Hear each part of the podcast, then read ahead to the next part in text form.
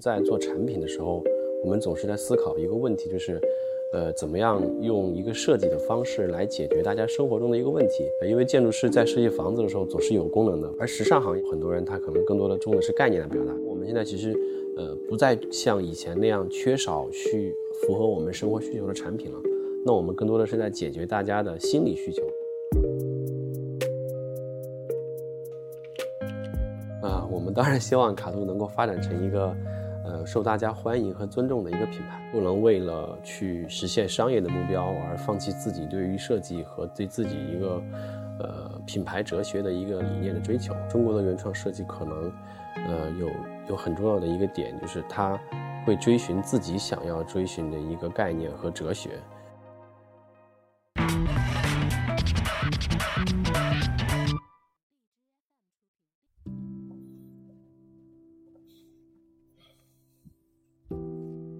大家好，我是卡兔的创始人何楚楚。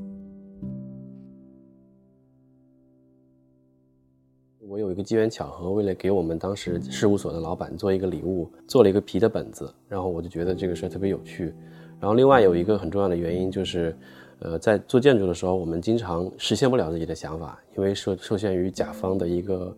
呃预算的限制，受限于我们场地的限制，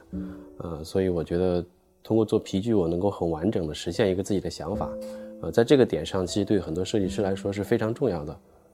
呃，所以可能这两个原因，呃，让我就走上了皮具这条不归路吧。卡兔这个名字呢，是来自于，呃，我们平时就是对于做皮具的一些理解。其实做一个皮具的产品，可能第一步就是把东西裁下来，也就是 cut，所以在后面加了一个 o。啊，所以就后来有了这个名字卡兔，所以我们又给这单词的四个字母赋予了一个意义，也就是 choice、unbounded、true 还有 original，就是我们对于做品牌的四个呃我们想要传达的一个哲学。呃，这个事其实是在二零一六年的时候遇到了一个男生，他说他的钱包太大了，然后放到口袋里很不舒服，而正好在二零一六年的时候，我们开始有这个移动支付的普及。所以我们其实根本不需要带那么多钱，也不需要带那么多卡了，所以我们就开始思考怎么样来做一个小的钱包。为了把它做到极限的小，我们就想到了一个折叠的方式。然后因为通过折叠你就没有缝线了，我们就实现了一个小钱包的想法。它就是由一个解决问题的方式得到的一个设计，而且它是一个没有任何装饰的产品啊，同时它又是一个很。呃，轻巧的一个解决问题的方案，所以这两个可能是我们在设计上，呃，得到的一个很好的一个反馈。我们自己认为是一个小的创新吧。呃，我觉得其实还是有很大的影响的。我们在做产品的时候，我们总是在思考一个问题，就是，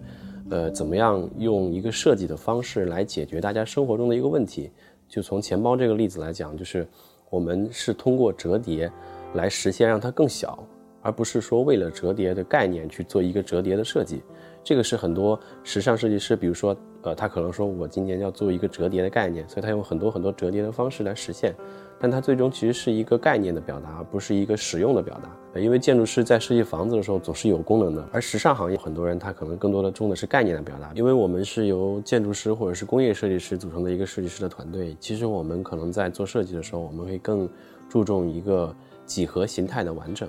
然后我们用尽量少的装饰，来实现我们的一些想法，呃，而且我们喜欢把装饰和功能表达在一起，就好像我们做的那个小方包，把前面的一个提手换成了一个，呃，金属的链条，就是它既是一个装饰，又是一个提手。然后我们做的包呢，基本上都是以一个方形、圆形，呃，或者是这种切掉一边的半圆的一个桶这样的一个方式。然后我们也希望是用一些。呃，小巧的方式或者巧妙的方式来做装饰，而不是为了装饰而装饰的一个方式。其实我自己对皮子是很有感情的，因为，呃，我最开始是从做手工皮具开始，因为手工皮具的用的那个材料叫植鞣皮，就是它是会变颜色的，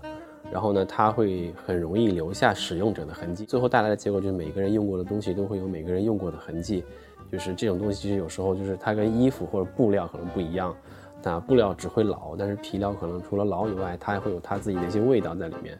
啊，这个也是皮料比较吸引我的一些点。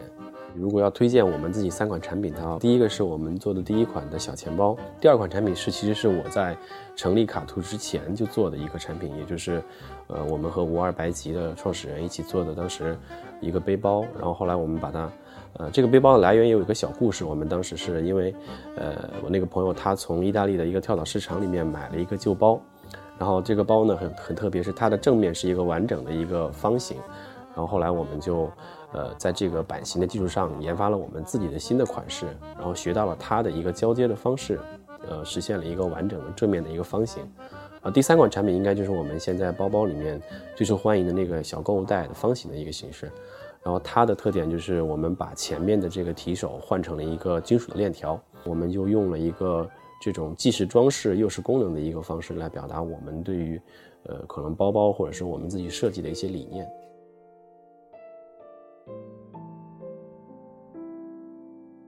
嗯，其实我觉得我们的客户可能主体上分两种，第一种是他可能已经经过了奢侈品的消费的热潮，然后他希望追求一些适合自己的，但是又简单大气庄重的产品。然后第二部分人群呢，就是说可能他是一个呃这样比较受过一个相对有一定的这种美学教育，比如说设计背景啊或者艺术背景的一些女孩。他们可能会选择一些独特的设计。我们现在其实，呃，不再像以前那样缺少去符合我们生活需求的产品了。那我们更多的是在解决大家的心理需求，而不是，呃，功能需求。就是说，呃，我们希望解决的是一部分，呃，女性说她并不希望太过度的装饰，但是她又希望有一些，呃，这种设计的表达，啊，然后呢，同时能够跟她的服装和她的生活习惯搭配起来。所以。我们还是回到原本的一个美学的表达来来吸引我们的客户为主。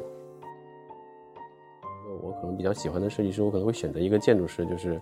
呃，丹麦的那个 Big 的那个创始人，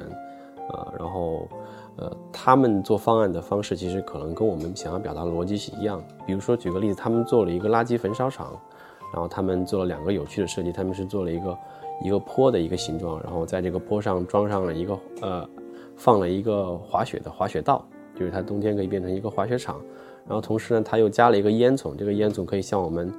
呃，小时候看的那个烟斗一样，可以吐烟圈。呃，一个烟圈就表示这个垃圾焚烧厂排放了多少多少量的一个。它会把这种趣味和功能表达在一起。可能这个是我们也希望在我们在做包的时候，或者做我们皮具的时候，希望能够表达的一些概念。也就是我们，比如说，我们会把拉链做成一个斜的，但是这个拉链就是意味着我们希望表达的一些趣味，然后和功能在里面。我觉得好的中国的原创设计可能，呃，有有很重要的一个点，就是它会追寻自己想要追寻的一个概念和哲学。就是我认为装饰是 OK 的，但是就是你在你装饰的时候，你应该有你自己一如既往要表达的一个哲学和理念。而不是今年你可能又哎变成简洁了，明年你有可能变成又铆钉了，然后后年你又走这样的。呃，对于设计师品牌来讲，去跟随潮流是没有太大的意义的。不能为了去实现商业的目标而放弃自己对于设计和对自己一个呃品牌哲学的一个理念的追求啊。我们当然希望卡度能够发展成一个呃受大家欢迎和尊重的一个品牌。其实我觉得，呃，现在可能最缺的是大家对品牌的一个。呃，尊重和喜欢，比如说 LV 啊、爱马仕啊、GUCCI 啊、Chanel 啊这种，大家可能除了喜欢它以外，可能你也会尊重它的东西。可能我们想要希望的目标是能够在几十年以后成为一个那样的一个品牌。我是库克贺楚楚，我在四库，给你全世界的美好。